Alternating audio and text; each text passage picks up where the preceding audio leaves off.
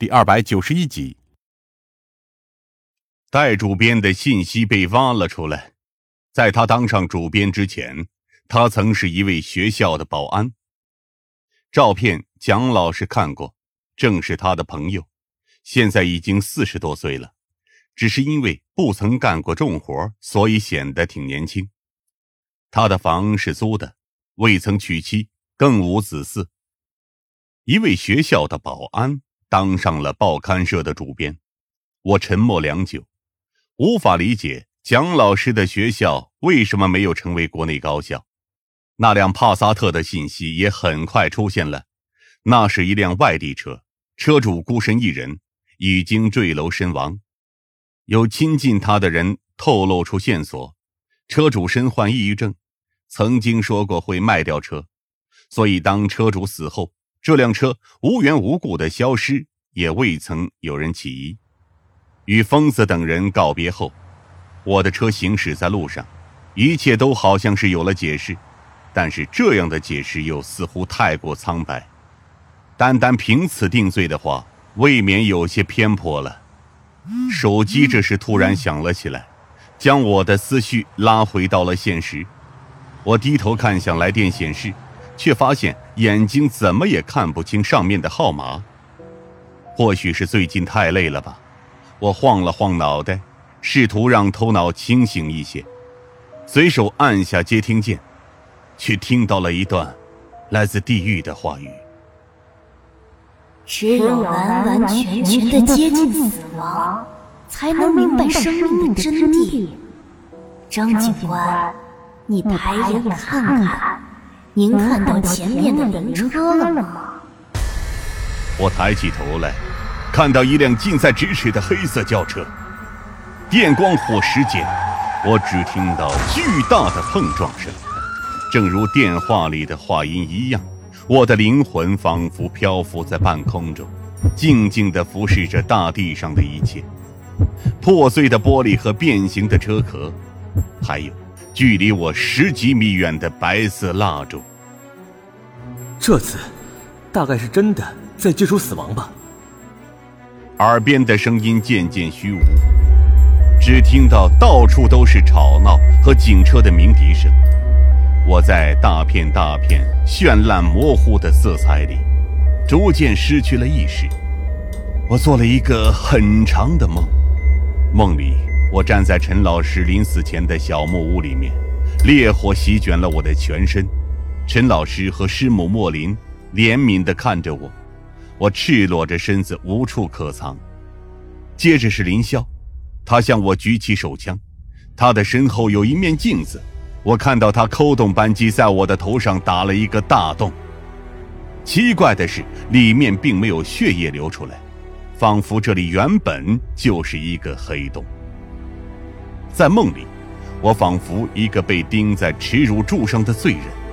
所有的人都用一种古怪且痛恨的眼神看着我，我从他们的眼神中看出了想让我死的渴望，而我在梦里毫无动作，似乎什么想法也没有，宛若僵尸。他醒了，他醒了。嘈杂的声音在我的耳边从模糊到清晰，惊喜的声音不断响起。有人掰开我的眼皮，又松开。我在刺目的灯光下醒来，意识涣散地盯着面前的人。是林霄，他惊喜地看着我，嘴里不停地说着什么。从口型中，我判断出，应该是在问候我的身体。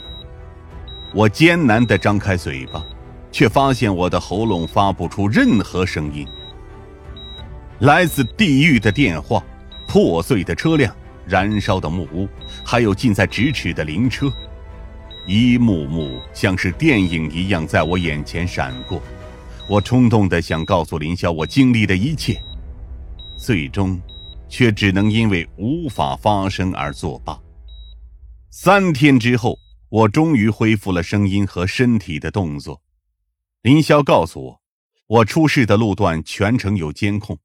那辆黑色的车是正常行驶，而我不知道为什么，原本的正常行驶突然加速撞上了前车。是我撞了前面的车。我对此没有丝毫印象，而林霄的表情告诉我，他的话绝无虚言。更何况，我与前车司机的伤势并不重，伤势不小的只是我们驾驶的车子罢了。至于案件进展，疯子来看过我。自从我出事以后，所有的线索都断了。戴白泽宛若人间蒸发，再也没有了踪迹。至于那个电话，更是在我的手机里消失得无影无踪。一切都像是一场梦。我作为这场梦境的主人公，却再也没了梦的主导权。身体稍好一点后，我便再次来到了暗巷。没了鱼胡子，老康作为这里的老人，理所当然的代替了他的位置。看到我与项城基前来，老康并不意外，他是个聪明人。我们的假身份在他面前似乎并没有起什么作用。